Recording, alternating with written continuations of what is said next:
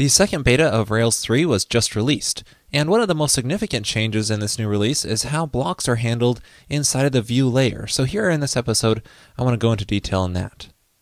So let's upgrade to that new beta release of Rails. But before I start that, I think it's also a good time to change to Ruby 1.9.2 if you haven't already. Remember back in episode 200, I showed you how to install Ruby 1.9.1 with RVM. But I found Ruby 1.9.1 to be a little bit buggy, and Ruby 1.9.2 feels much more solid and usable for me. But it is still in development, so it's not an official final release yet, but I still find it to be very stable and usable. So to get this installed with RVM, you could just type in RVM install and then Ruby head as the version of Ruby you want. Since Ruby 1.9.2 isn't out yet, this will get us the latest, greatest version of it. Even though we are living on the edge this way, so it's a little bit scary, but I find 1.9.2 is pretty close to release currently, that this gives us a pretty solid version. And after that installs successfully, you could just switch to that version of Ruby with RVM Ruby head, and that'll switch to that in this current terminal window. By the way, you can pass in --default, and that'll make that version of Ruby the default of your system, so that every new terminal window you open will default to that version of Ruby. And then finally, we can get to installing Rails 3 Beta 2. So just do gem install Rails --pre, and that'll give us Rails 3 Beta 2. So if you want to upgrade an existing Rails 3 application to Beta 2, then you can just change the version number inside of the gem file of that Rails application. So here we are including Rails 3 Beta and just change this to Beta 2. And then just do bundle install inside of that Rails app to make sure all the dependencies are resolved.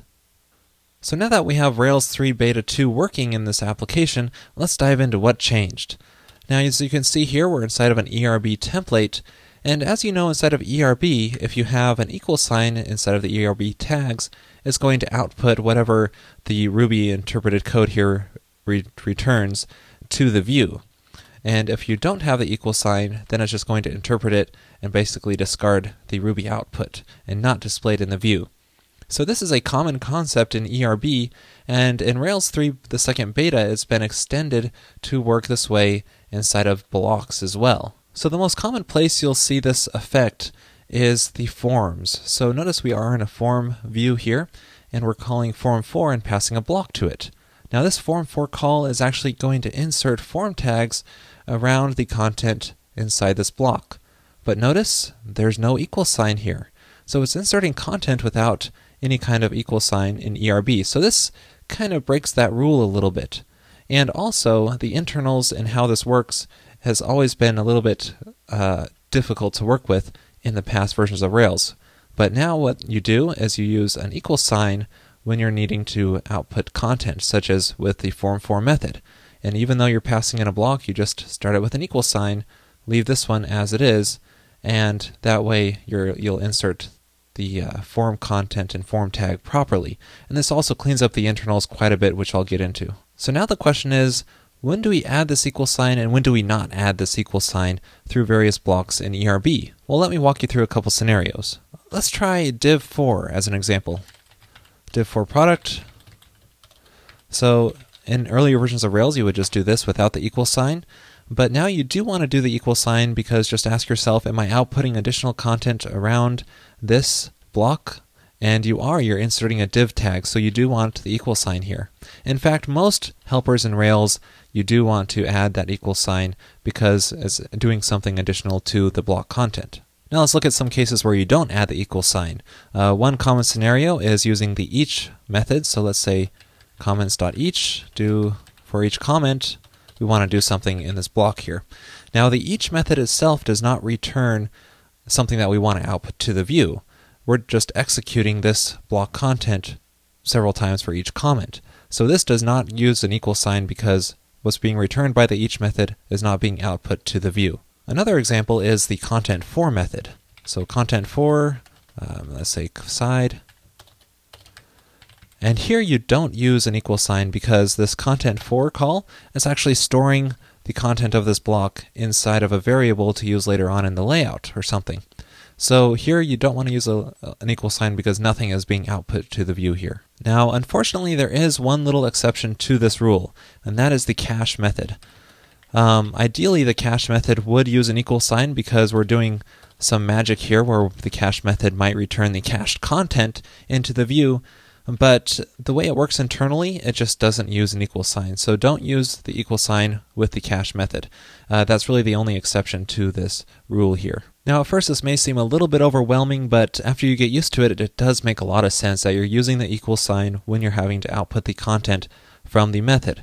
But the main reason for doing this is that it really does clean up the internals of the code. Let me show you.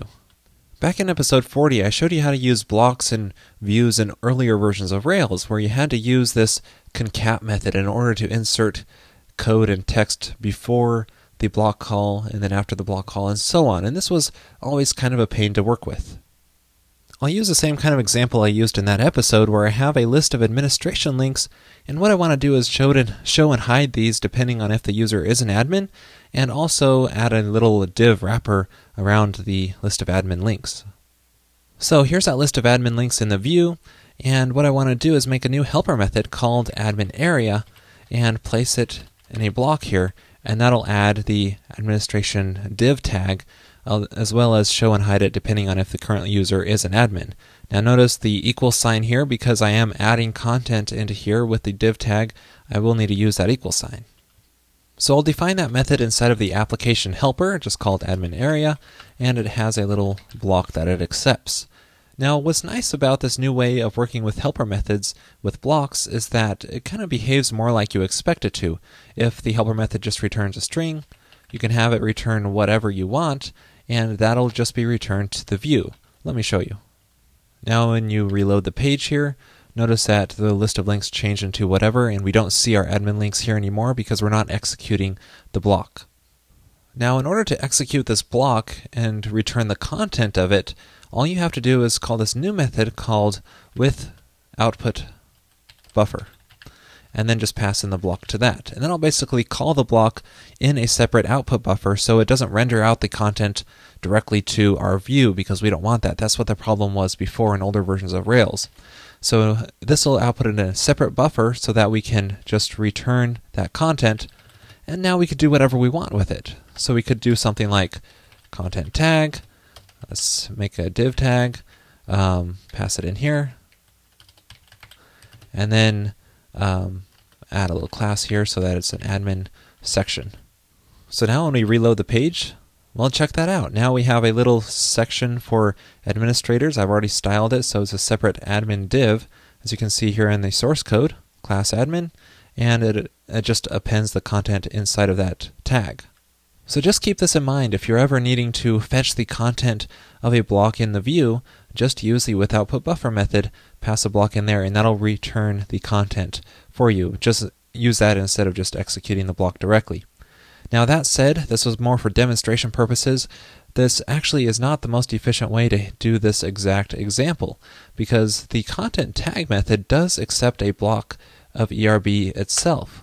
So if you wanted to do this more simply, you can just pass in the block directly to the content tag method, and that'll handle the output buffer switching automatically behind the scenes. And you can see if we reload the page, it still works properly. Of course, to get this helper method fully functional, you would want to add some kind of if admin method in order to hide it if the user is not an admin. And that's it for this episode. I know using the equal sign with the blocks and the views might take some getting used to, but I think in the long run it does make a lot more sense because you are outputting content, and with the cleaner implementation, it's a win-win in my opinion. Here's just a bonus last-minute tip for you all because it's kind of related.